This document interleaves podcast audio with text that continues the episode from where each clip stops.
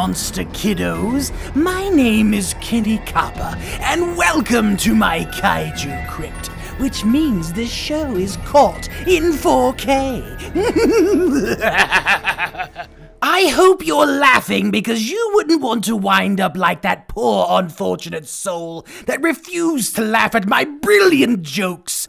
Let's just say he found himself on the deep end of a very unfortunate situation.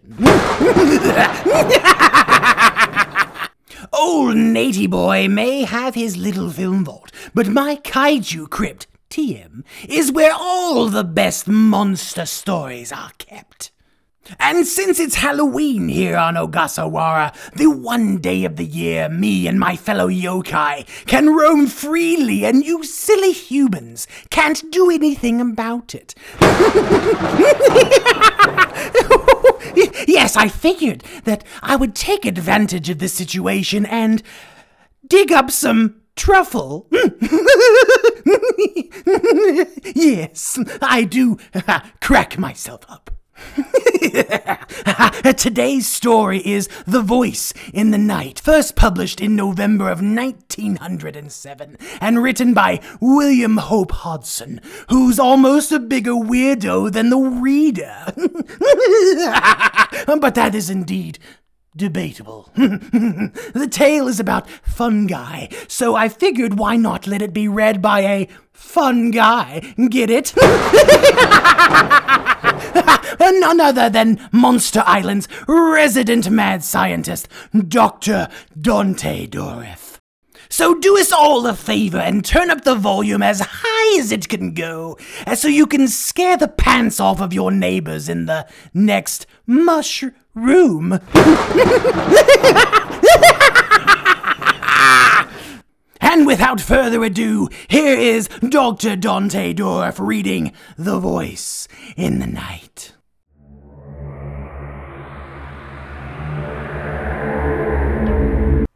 Good evening, all you boils and ghouls out there. This is the voice of your favorite Monster Island Film Vault supporting character, Dr. Dante Dourif. Scientist, adventurer, philosopher, prophet, visionary, and all around mushroom enthusiast. You might know me from my ongoing work with the Matango, the delicious and nutritiously beautiful, monstrous, gorgeous children. My beautiful children that I live with underground here on the island. Oh, I love them so. The visions they have shown me, the things they've taught me. The fact that I haven't succumbed to them means something. Maybe not to you, but it does. It does to me. And soon you'll all know. And there won't be anything you can do to stop it. Anyway, I'm here to tell you all a story. You see, in addition to being all of the things I just said, I am, well, a bit of a literary nut, and I do love to read. And I thought maybe, maybe this this this Halloween season I could I could share one of my favorite stories with you all. A little story you might have heard of that's very near and dear to my heart. A story called A Voice in the Night written by Mr. William Hope Hodgson. For those of you who may not be enlightened on topics like this, this was the story that inspired the Matango story that, well, as you can see, it obviously had a very deep impact on me. A very, very deep impact. I, must control myself. I'm I'm very excited to get started. And I I hope you are too. I hope you are too. It's a very spooky story. And well, even though I think it's perfect for every time of year, there's something about October that just makes it perfect. The leaves are changing, the air smells of monsters and death and terrors yet unknown to mankind. No, I mustn't I mustn't get too excited. I mustn't get too excited. So on this very spooky night I invite you to grab your favorite snack. Maybe even candy. I'm a Snickers man myself, and, and, and find a nice, cozy spot in the darkness of your home. Cuddle up, grab a blanket, get comfy, get cozy, sit back and listen to the mellifluous tones of my beautiful voice as they read to you of monsters coming out of the darkness, and they tell you the tale of the voice in the night. Are you ready? Did you follow my instructions to the T? Good. Then let's begin. It was a dark, starless night. We were becalmed in the northern Pacific. Our exact position I did not know, for the sun had been hidden during the course of a weary, breathless week by a thin haze which had seemed to float above us about the height of our mastheads at whiles descending and shrouding the surrounding sea. With there being no wind, we had steadied the tiller, and I was the only man on deck. The crew, consisting of two men and a boy, was sleeping forward in the den, while Will, my friend and the master of our little craft, was aft in his bunk on the port side of the cabin. Suddenly, from out of the surrounding darkness there came a hail. Schooner ahoy! The cry was so unexpected that I gave no immediate answer because of my surprise. It came again, a voice, curiously throaty and inhuman, calling from somewhere upon the dark sea away from our port broadside. Schooner ahoy! Hello! I sung out, having gathered my wits somewhat.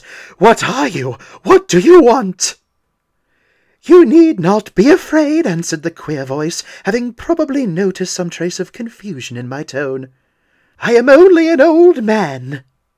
The pause sounded oddly, but it was only afterward that it came back to me with any significance.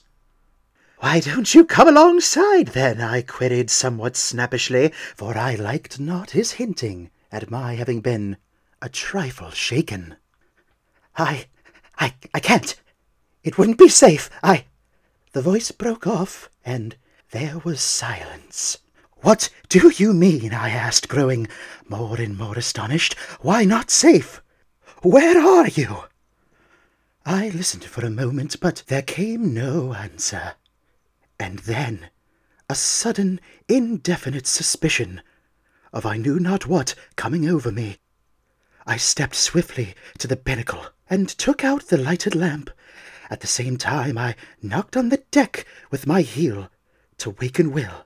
Then I was back at the side, throwing the yellow funnel of light out into the silent immensity beyond the rail. As I did so, I heard a slight muffled cry, and then the sound of a splash, as though someone had dipped oars abruptly. Yet I cannot say that I saw anything with certainty, save it seemed to me that with the first flash of the light there had been something upon the waters, where now there was nothing. Hello there, I called. What, what foolery is this? but there came only the indistinct sounds of a boat being pulled away into the night. Then I heard Will's voice from the direction of the after scuttle. What's up, George? Come here, Will, I said. What is it? he asked, coming across the deck. I told him the queer thing which had happened. He put several questions. Then after a moment's silence he raised his hands to his lips and held Boat ahoy! From a long distance away there came back to us a faint reply, and my companion repeated his call. Presently there was a short period of silence. There grew on our hearing the muffled sounds of oars, at which Will hailed again. This time there was a reply. Put away the light! I'm damned if I will, I muttered, but Will told me to do as the voice bade, and I shoved it down onto the bulwarks. Come nearer, he said, and the oar strokes continued. Then when apparently some half dozen fathoms distant, they again ceased. Come alongside, exclaimed Will. There's nothing to be frightened of aboard here. Promise that you will not show the light. What's to do with you, I burst out, that you're so infernally afraid of the light? Because, began the voice, and stopped short. Because what? I asked quickly. Will put his hand on my shoulder. Shut up a minute, old man, he said in a low voice. Let me tackle him. He leant more over the rail. See here, mister, he said, this is a pretty queer business, you coming upon us like this, right out of the middle of the blessed Pacific. Now, how are we to know what sort of hanky-panky trick you're up to? You say there's only one of you. How are we to know unless we get a squint at you, eh? What's your objection to the light, anyway? As he finished, I heard the noise of the oars again, and then the voice came but now from a greater distance, and sounding extremely hopeless and pathetic. I am sorry, sorry, I would not have troubled you, only I am hungry, and so is she. The voice died away, and the sound of the oars dipping irregularly was borne to us. Stop! sung out Will. I don't want to drive you away. Come back! We'll, we'll keep the light hidden if you don't like it. He turned to me. It's a damned queer rig, this, but I think there's nothing to be afraid of. There was a question in his tone, and I replied, No, I think the poor devil's been wrecked out there and gone crazy. The sound of the oars drew nearer. Shove that lamp back in the binnacle, said Will, and he leaned over the rail and listened. I replaced the lamp and came back to his side. The dipping of the oars ceased some dozen yards distant. Won't you come alongside now? asked Will in an even voice. I have the lamp put back in the binnacle. I I cannot, replied the voice. I dare not come nearer. I dare not even pay you for the the provisions. That's all right, said Will, and hesitated. You're welcome to as much grub as you can take. Again he hesitated.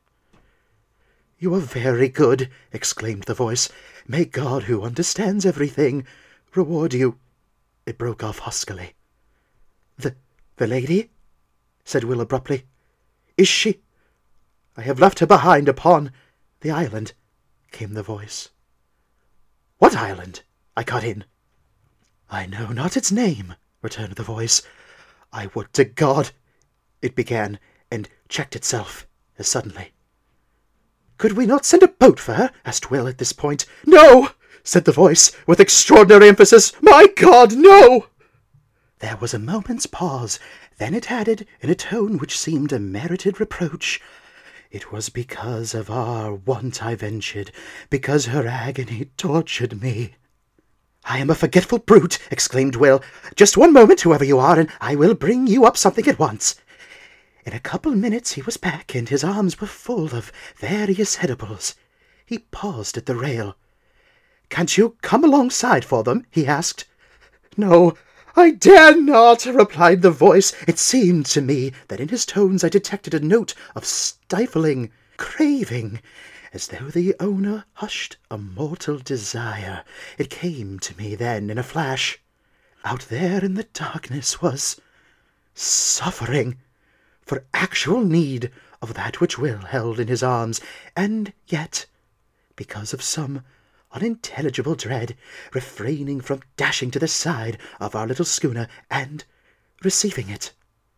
And with lightning-like conviction there came the knowledge that the invisible was not mad, but sanely facing some intolerable horror. Damn it, Will, I said, full of many feelings over which predominated a vast sympathy. Get a box. We must float this stuff out to him. This we did, propelling it away from the vessel out into the darkness by means of a boat hook. In a minute a slight cry from the invisible one came to us, and we knew that he had secured the box. A little later he called out a farewell to us, and so heartful a blessing that I'm sure we were the better for it. Then, without more ado, we heard the ply of oars across the darkness.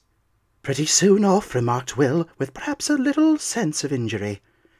Wait, I replied. I think somehow he'll come back. He must have been badly needing that food. And the lady, said Will. For a moment he was silent. Then he continued, It's the queerest thing I've ever tumbled across since I've been fishing. Yes, I said, and fell into pondering. And so the time slipped away. An hour, another, and still Will stayed with me, for the queer adventure had knocked all desire to sleep out of him. The third hour was three parts through when we heard again the sound of oars crossing the silent ocean. Listen, said Will, a low note of excitement in his voice. He's coming, just as I thought, I muttered. The dipping of the oars grew nearer, and I noted that the strokes were firmer and longer. The food had been needed. They came to a stop a little distance off the broadside, and the queer voice came to us again through the darkness. Schooner ahoy! That you? asked Will. Yes, replied the voice. I left you suddenly, but but there was a great need. The lady? questioned Will. The lady is grateful now on earth. She will be more grateful soon in in heaven. Will began to make some reply in a puzzled voice, but became confused and broke off short. I said nothing. I was wondering at the curious pauses, and apart from my wonder, I was full of great sympathy. The voice continued, We, she and I, have talked as we shared the result of God's tenderness and yours. Will interposed, but without coherence. I beg of you not to, to belittle your deed of Christian charity this night, said the voice. Be sure that it has not escaped his notice. It stopped, and there was a full minute's silence. Then it came again. We have spoken together upon that which which has befallen us. We had thought to go out without telling any of the terror which has come into our lives. She is with me in believing that tonight's happenings are under a special ruling, and that it is God's wish that we should tell you all what we have suffered since. since. Yes, said Will softly. Since the sinking of the Albatross. Ah, I exclaimed involuntarily, she left Newcastle for Frisco some six months ago and hasn't been heard of since. Yes, answered the voice, but some few degrees to the north of the line she was caught in a terrible storm and dismasted. When the day came, it was found that she was leaking badly, and presently it was falling to a calm. The sailors took their boats, leaving, leaving a young lady, my fiancée, and myself upon the wreck.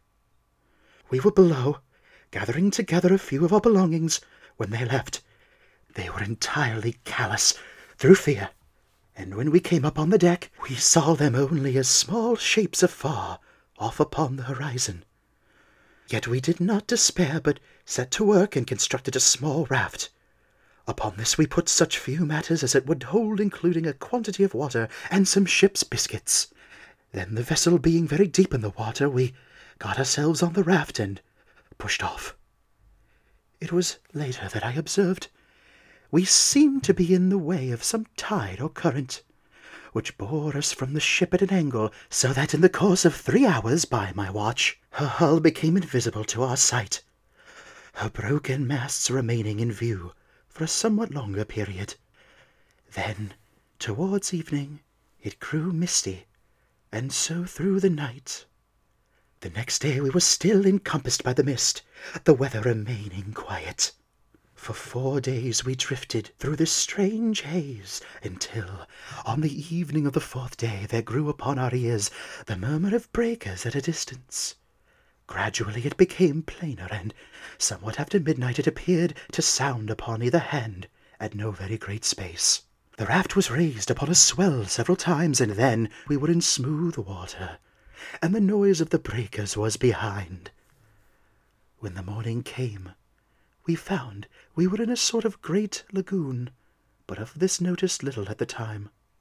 For close before us Through the enshrouding mist loomed the hull of a large sailing vessel. With one accord we fell upon our knees and thanked God, for we thought that here was an end to our perils. We had much to learn. The raft drew near to the ship, and we shouted on them to take us aboard, but none answered.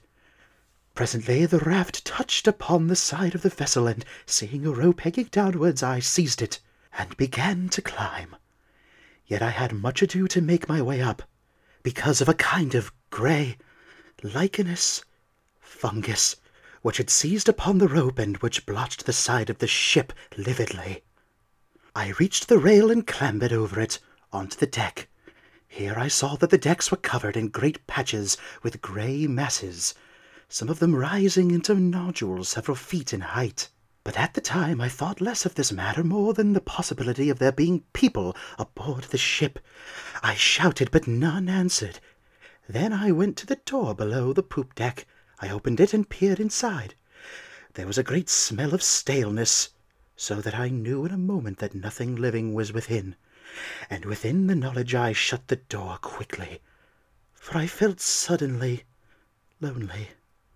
I went back to the side where I had scrambled up. My my sweetheart was still sitting quietly upon the raft. Seeing me look down, she called up to know whether there were any aboard of the ship. I replied that the vessel had the appearance of having been long deserted, but that if she would wait a little I would see whether there was anything in the ship of a ladder by which she could ascend to the deck. Then we would make a search through the vessel together. A little later, at the opposite side of the decks, I found a rope-side ladder. This I carried across, and a minute afterwards she was beside me. Together we explored the cabins and apartments in the after part of the ship. But nowhere was there any sign of life. Here and there within the cabins themselves we came across odd patches of that queer fungus, but this, as my sweetheart said, could be cleansed away. In the end, having assured ourselves that the after portion of the vessel was empty, we picked our way to the bows between the ugly grey nodules of that strange growth, and here we made a further search that told us that there was indeed none aboard but ourselves. This being now beyond any doubt, we returned to the stern of the ship and proceeded to make ourselves as comfortable as possible.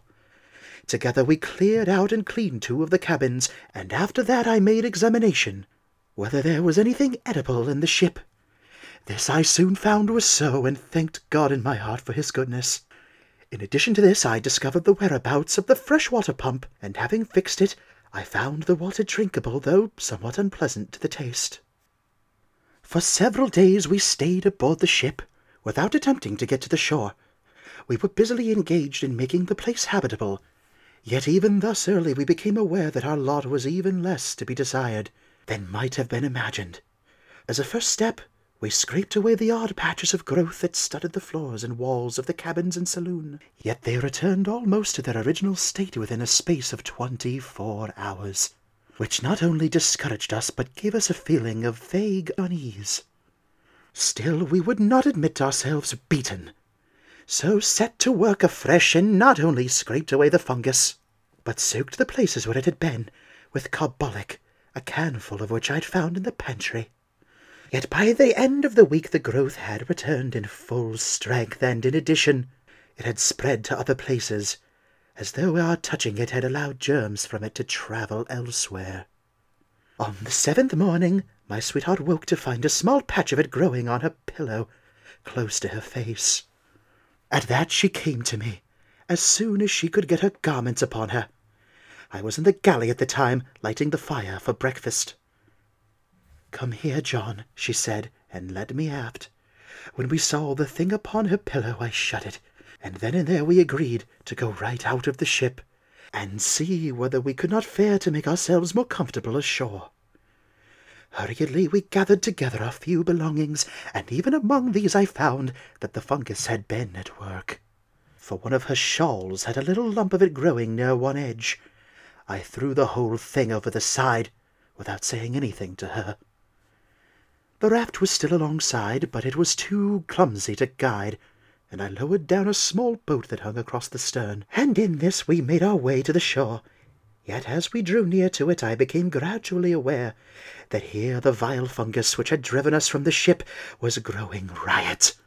In places it rose into horrible fantastic mounds, which seemed almost to quiver, as with a quiet life, when the wind blew across them. Here and there it took on the forms of vast fingers, and in others it just spread out flat and smooth and treacherous.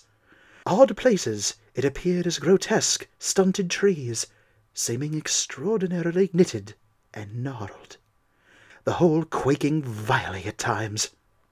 At first it seemed to us that there was no single portion of the surrounding shore which was not hidden beneath the masses of the hideous lichen. Yet in this I found we were mistaken.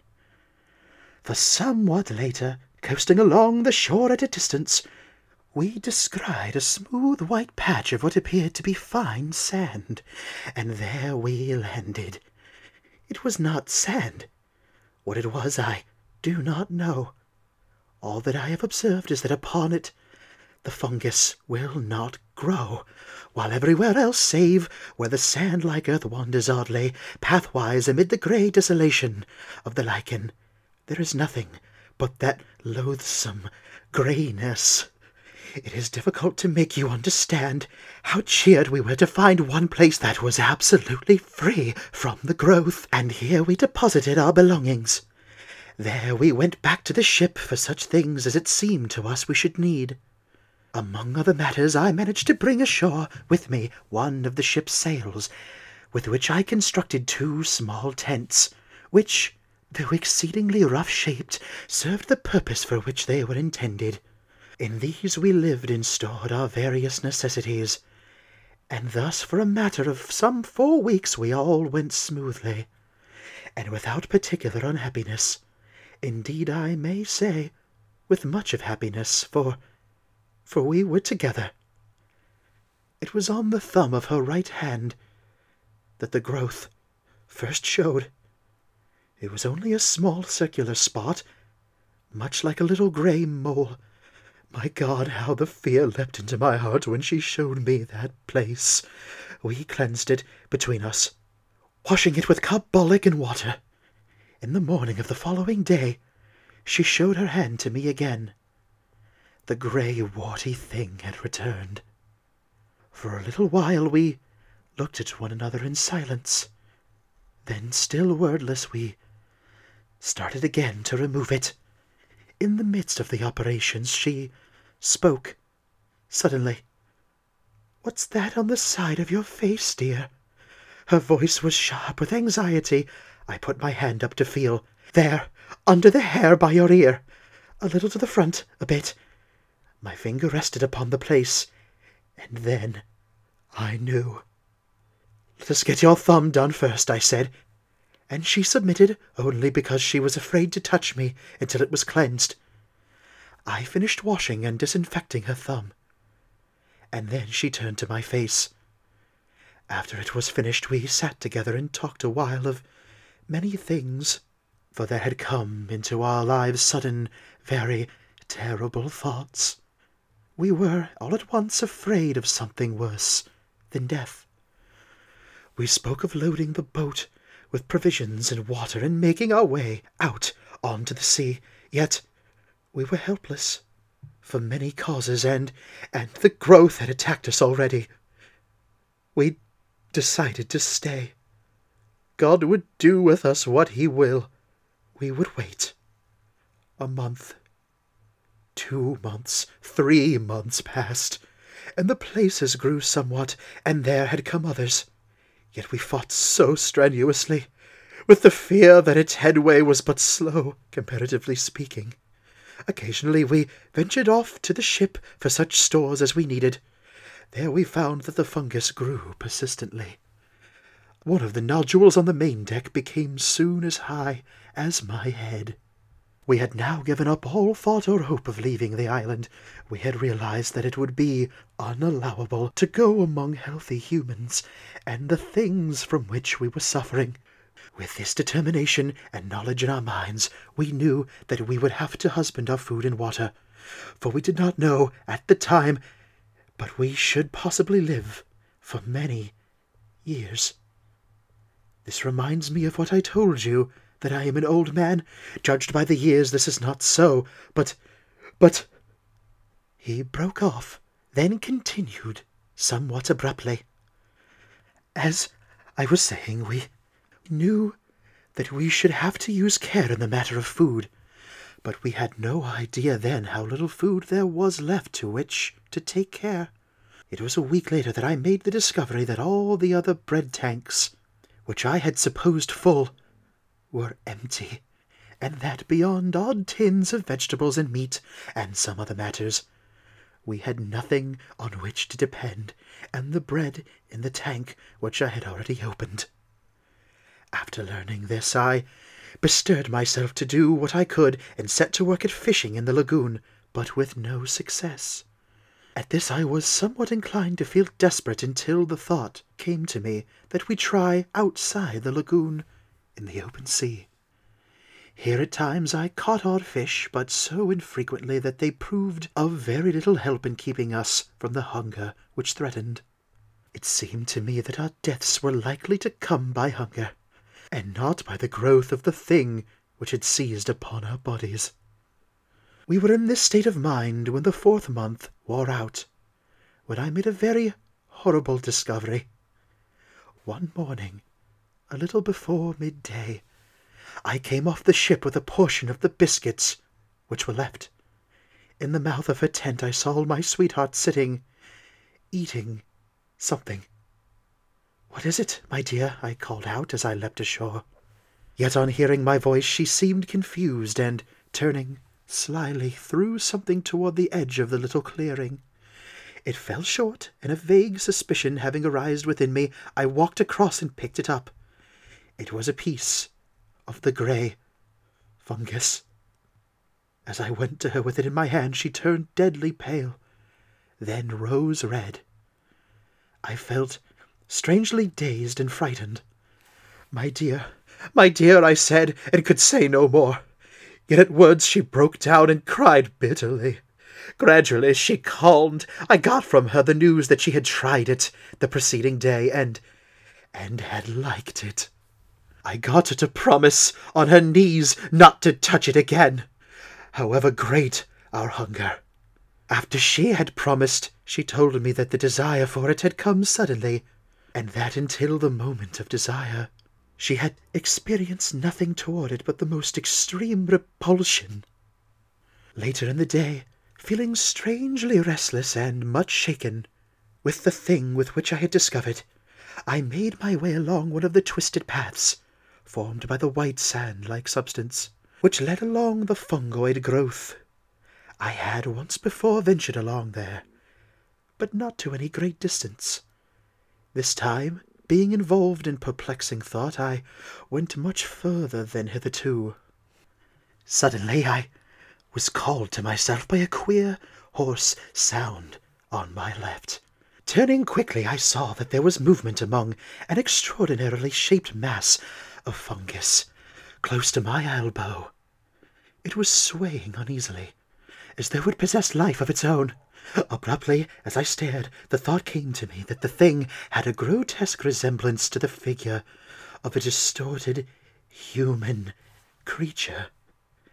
Even as the fancy flashed into my brain, there was a slight sickening noise of tearing, and I saw that one of the branch-like arms was detaching itself from the surrounding grey masses and coming toward me. The head of the thing a shapeless grey ball inclined in my direction. I stood stupidly, and the vile arm brushed across my face. I gave out a frightened cry and ran back a few paces. There was a sweetish taste upon my lips where the thing had touched me. I licked them and was immediately filled with an inhuman desire. I turned and seized a mass of the fungus, then more and more. I was insatiable. In the midst of devouring, the remembrance of the morning's discovery swept into my mazed brain. It was sent by God. I dashed the fragment I held to the ground. Then, utterly wretched and feeling a dreadful guiltiness, I made my way back to the little encampment. I think she knew by some marvelous intuition which love must have given as soon as she set eyes on me. Her quiet sympathy made it easier for me, and I told her of my sudden weakness, yet omitted the mention of the extraordinary thing which had gone before. I desired to spare her all unnecessary terror. But for myself I had added an intolerable knowledge to breed an incessant terror in my brain, for I doubted not but that I had seen the end of one of those men who had come to the island in the ship in the lagoon, and in that monstrous ending I had seen our own. Thereafter we kept from the abominable food, though the desire for it had entered into our blood. Yet our drear punishment was upon us, for day by day the monstrous rapidity, the fungal growth took hold of our poor bodies. Nothing we could do would check it materially, and so we who had been human became. Well, it matters less each day, only, only that we had been man and maid and day by day the fight is more dreadful, to withstand the hunger lust for the terrible lichen. A week ago we ate the last of the biscuit, and since that time I have caught three fish. I was out here fishing tonight when your schooner drifted upon me out of the mist. I hailed you.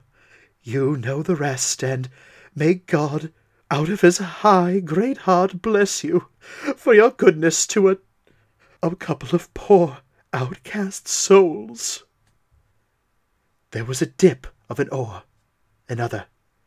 Then the voice came again, and for the last time sounding through the silent, surrounding mist, ghostly and mournful. God bless you. Goodbye. Goodbye, we shouted together, hoarsely, our voices full of many emotions. I glanced about me I became aware that the dawn was upon us. The sun flung a stray beam across the hidden sea, pierced the mist dully, and lit up the receding boat with a gloomy fire. Indistinctly I saw something nodding between the oars. I thought of a sponge, a great, grey nodding sponge. The oars continued to ply. They were grey, as grey as the boat and my eyes searched a moment vainly for the conjunction of hand and oar.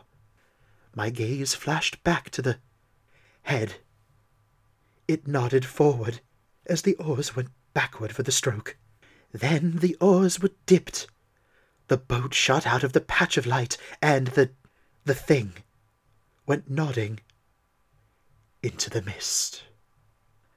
The end. Happy Halloween!